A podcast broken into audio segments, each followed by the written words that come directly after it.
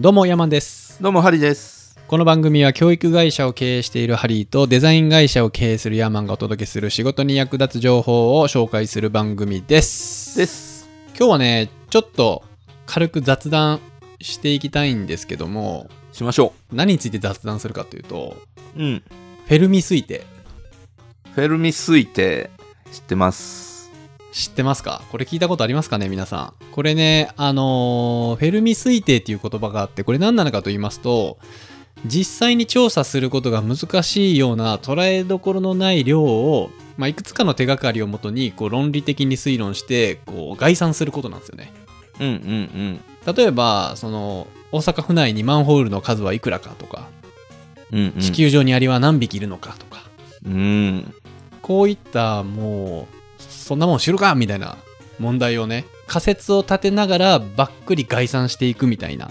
うん。何の取っかかりもないわからない数値をその分かっている範囲の数値と仮説を組み合わせて推定することをフェルミ推定っていうんですよね。はいはい。でこれはねもともと、えーローマのあの物理学者のエンリコ・フェルミさんっていう人から由来するなんらかしい。爆弾作ってた人じゃないですか。そうなんですかね爆弾ずつ作ってたんかすかこの人。違ったかな。違ったらすいません。実はこのフェルミ推定ってめっちゃ重要なスキルやなって僕思うんですよ。ほうほうほで、まあアメリカとか、まあ日本とかでもコンサル会社とか外資系企業の面接では結構頻繁にこの面接とかで出されるらしいんですよね、問題が。う。なんか聞きますよね、そういう話。Google だ、Microsoft だのそうそうそうそう。入社試験。で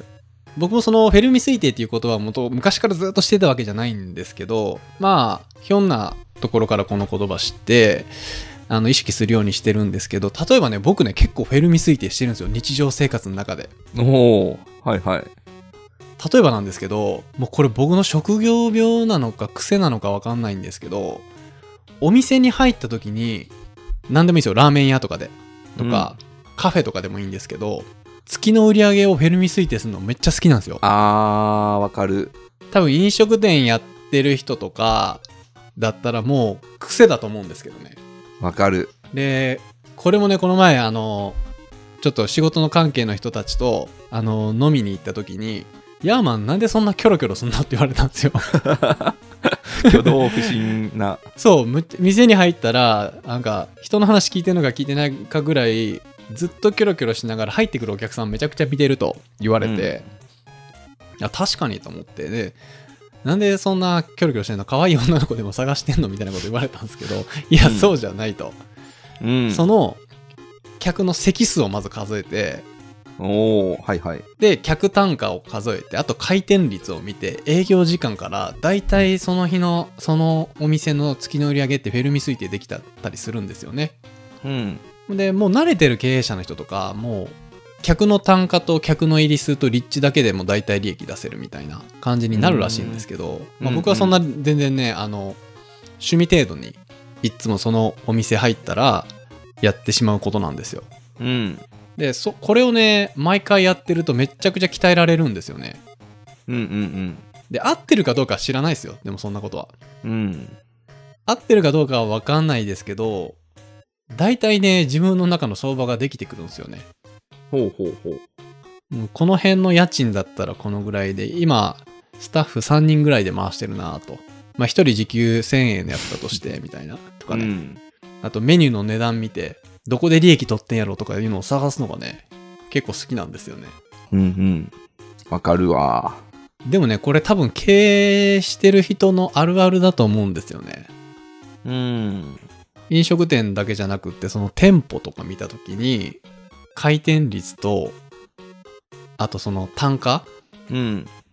客単価うんうんで生産性見てしまうんですよ。それについてってやっぱその何もないところから答えを導かないといけないんだけど、その取っかかりみたいな知識っていうのがある方がやっぱりお得だなということで知識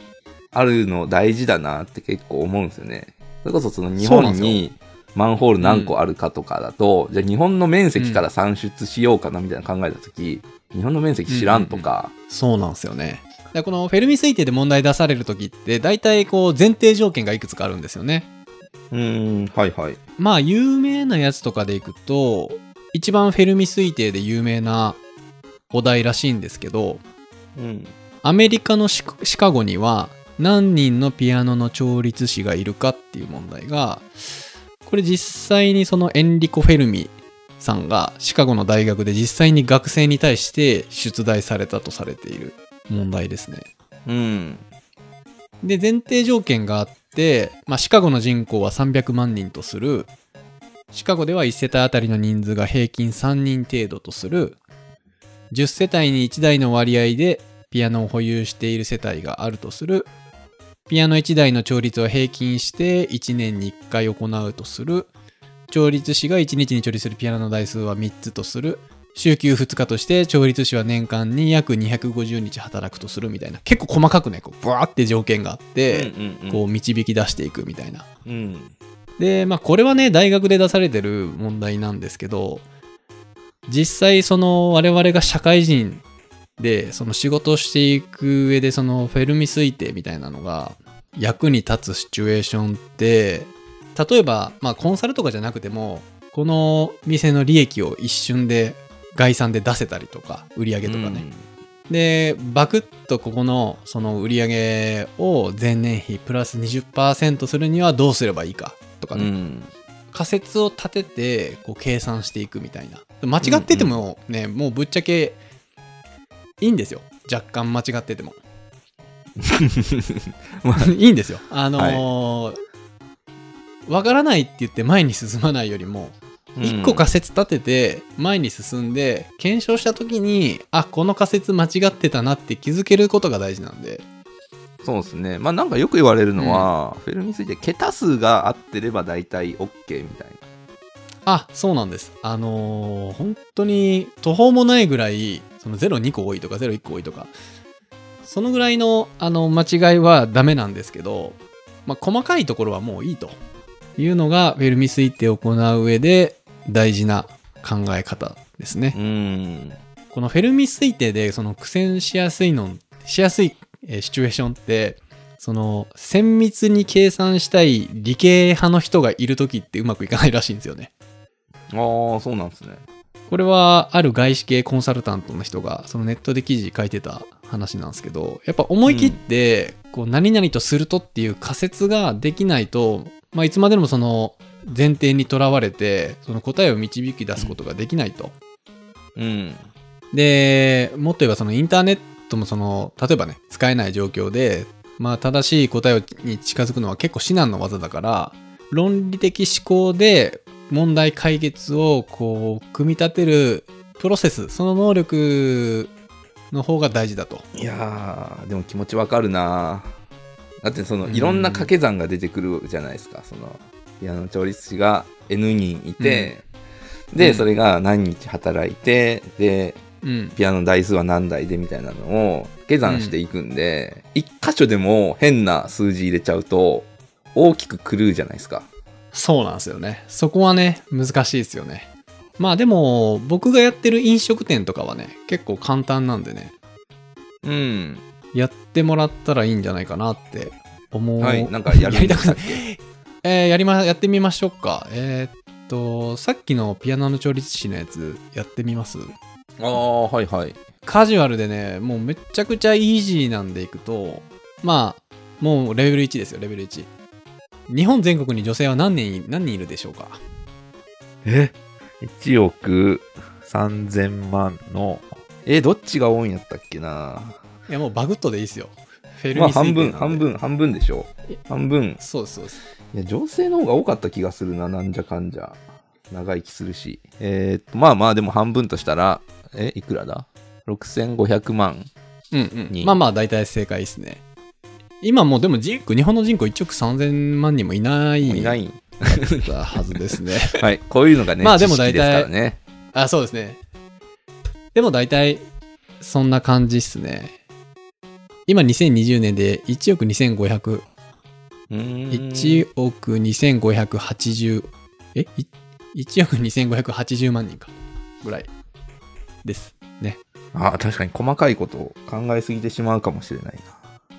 生まれてくるときはちょっと男性の方が多くて女性の方が長生きするからみたいなことを考え出すと止まらなくなってくるそうなんですよ止まらなくなってきて実際その戦略立てる上でそのそこまで細かいそのデータが必要ない時もあるんでうんまあそのフェルミ推定の中ではあんまりその細かい数字にとらわれずに無視することも大大切みたいですねなるほどいろんな問題があるんですよね日本に電柱は何本あるかとか小学校から大学までに子供は何人いるだろうかとか、まあ、何にでも応用はあのき聞くんですけどその例えばその僕らがビジネスの現場で、えー例えばなんか経営の戦略を立てる上で聞かれることって例えば営業時間は10時から10時22時席数は20席の年中無休のラーメン屋の売上推計と売上をプラス50%にする方法を考えてくださいみたいなはあことになったはいはい時にフェルミ推定がむちゃくちゃ役立つんですよ。ああなるほどなるほどうんわかるこれ 伝わってるかなこのわかるっ ていうのが僕がわかるって言ったのはその、うん要はそれをじゃ1日あたりみたいなのを計算しようとした時に回転数とか、その1日あたり何人ぐらい来るで客単価いくらみたいなのがうん計算式であって、でその計算式の数字をここの数字をちょっと変えたら50%アップになるからそこを変えようみたいな施策が立てられる。まさにまさにそういうことですね。はいさっきそのいいろんなポイントがあ ってその売上を50%伸ばす時に例えば営業時間を長くするっていうのも一つの方法だしうん、客の客数を増やすっていうのも方法だし客単価を上げるっていうのもうん、方法なんですよね。うん、で、まあ、これがもっとこの上級になっていくと例えばそのラーメン屋で光熱費がむちゃくちゃかかってるとその豚骨スープを煮込むのあーにむちゃくちゃガス代がかかってて実は食費の、なんだろうな原価の大体30%ぐらいって言われてるんですけど35%ぐらいかかっちゃってると。うん、じゃあそこを削るのをどうすればいいかっていうのでまあわかんないけどごめんなさい僕ラーメン屋でも何でもないんで超素人なパッと思いついたことを言うと、圧圧力鍋でガス代が大幅に削減できたとうん、それをすることによってその調理の原価が35%から28%になって7%の利幅が生まれたとっうん、ていうところが一瞬にしてバクッとじゃあ月このぐらい利益出るよねっていうのがフェルミ推定の技を使えば出せるんですよね。まあ、どんぶり勘定って言われたらどんぶり勘定なんですけど、そのどんぶり勘定もある程度その前提条件と仮説を組み合わせてでき出してるんで、うん、まあこういったスキルが我々その小中高大と数学とかね、習ってきたけど、一番役に立ってんじゃないかなって思うんですよね。こういう計算が。僕は今 なるほど。うん。いやだからね、僕はいね、結構面白いんですよね。その、居酒屋とかでお客さん観察したり、ラーメン屋とか行った時に席数数えて、その、一人が大体何分ぐらいで食い終わんのか。うん、で、メニュー見て、大体みんなこの、この価格帯だったらこれ頼むな、みたいなんで、あと席の回転率ですよね。うん、そのコンサルとかやってる人はもっと細かく見ていくと思うんですよね。例えば回転した10時から11時は回転率0.5だけど、例えば1時11時から13時のランチタイムであったら2倍に2回転になるとか、そういうところで、あの、1日に何人お客さんがこの時間帯に来てるかみたいなの出せるじゃないですか。うん、うん、もっとここの時間帯のお客さん伸ばせるんじゃないかとか、うん、こうフェルミ推定使っていくと出せちゃったりうん、するんですよね。するんですね。うんへなんで、まあ、日常生活にこのフェルミ推定を取り入れていきましょうという話なんですけど今回の回はえ、はい、はい、はい。だから普段からうんこういろんなのをチェックしてたらいいわけですね。でその中で飲食店はもう特に分かりやすいじゃないですかまあね。 だからね僕ね絶対飲食店やりたくないんですよみんなやりたがるじゃないですか。はい。でももう、真似しようと思ったら簡単に真似できるから、うんうんうん。見たらわかるじゃないですか。まあね。その参入障壁低いと思うんですよね。簡単にフェルミ推定できるものって。でもなんかいろいろあるじゃないですか。このサイゼリアには包丁がないみたいな。うんうんうんうんうん。セントラルキッチン方式で、うんちゃらかんちゃらみたいサイゼリアはね、すごいっすよ、あそこ は。な。やばい、火ついちゃった。あいやね、もうね、今度またサイゼリアの回やりたいぐらいですもんね。ああ、教えてほ昔しやっい。たかないや、あっこはマジですごいっすよ。うん。えっとね、そのミシュラン一つ星か二つ星かの超有名イテイタリアンシェフとかが、その厨房キッチンの動線を学びにアルバイトに行ったりしてますからね、サイゼリアに。なんかね、聞きますね。うんそんな本が出てた気がする。で、あとその、極限までその食材のコストカットするために自分たちで野菜育てたりしてるから、あそこ。うん、なんか畑があるらしいですね。そうそうそうそう。いや、サイゼリアはねそう考えたそうですら夢あるじゃない ですか。夢あるんですかね。知らんけど。少なくとももうなんか日本で流行る飲食店って僕結構きついと思うんですけどね。東南アジアとかアフリカとかやったらう 全ん。然まだまだあり,、ありえそうで、あり、あり、全然ありだと思いますけど。おー、なるほど。うん、でも海外で出店するってむちゃくちゃハードル高いんでね。うーん。でもなんかあれじゃないですか。あの、全然話変わるんですけど。わこれ、いいかな。うん女の人、そういう話嫌いじゃないですか。 すげえ、すげえ、ことを言った。あ気がー、確かに。いや、僕あれなんですよ。実体験なんですよ。うちの奥さんが、ついこの前言われたんですけど、最近すごい周りが子供生まれる。うんうんうん本当に少子化かみたいなことをうんう言うんですよん。ういや少子化だがこ のこのグラフ見たことないんなるか、っていうところが一つと、ーん。はいはいなんかはい。周り男の子ばっかり生まれているみたいなその話の流れであー、なるほどね。なんか女の子本当にいるのかしらいやいる がいるがなんか合理的お思前考者はです視野がハリーさんは。視野がこれかっていうことをやってあもうええわとつ確かにね。まらあーん会話をすグるラ男だの全みたいな全体のグラフの一部分だけ見るとそう映っちゃうから ね。そうまあでも、女性って、これまた話それるかもしれないですけど、こう、会話の中で共感求めるじゃないですか。はい僕らって多分ね、結果を求めるんですよね、男って。そうなんですよでって、でっうんていうのがさ、多分女性あんまり好きじゃないんですよね。うんああ、そうやんな、そうやんな、あ、わかるわかるで終わりなんですよ。はいでも男ってそれ分かった上でどうすんのみたいな。で、結局なんなん、みたいなところが気になっちゃうんでね。いやもう今の自分の発言をね振り返ってうん。僕も N1 の奥さんというサンプルだけを見て全体化しすぎ て過度な一般化は良くないなこの短時間で反省しました早反省。はいしかも反省の仕方がちょっと小難しいから、 ね。はい過度な一般化はね良くないですからこんな一般化みんな Twitter でやってますけどまあまあ、そんな感じでね。はいまあ、その、こう、フェルミ推定という言葉があって、まあ、日常生活の中でちょっと簡単な仮説と算数を使えば、まあ、いろんなこと分かっちゃうかもしれないよっていう話ですね。うんはい。ぜひぜひ、はい今度、じゃあなんか、店舗行ったここでリ時スナーにのトライ皆してさんみにてください。質問残していこうかなこの番組のリスナーは何人ぐらいでしょお答えは。う答えはどこかに書いてくださいはい。お待ちしています。 合ってたらなんか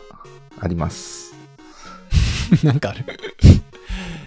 はいはい。なんかあるらしいです、ハリーさんから。ってことで、えー今回の感想をメールまたは Apple Podcast のレビューでお待ちしています。2人でコメント欄をすべて読んでいますので、今後の番組をより良くするために、あなたの感想をお待ちしています。お願いしますはい。ってことで、えー最後まで聞いていただきありがとうございます。来週またお会いしましょう。さよなら。ら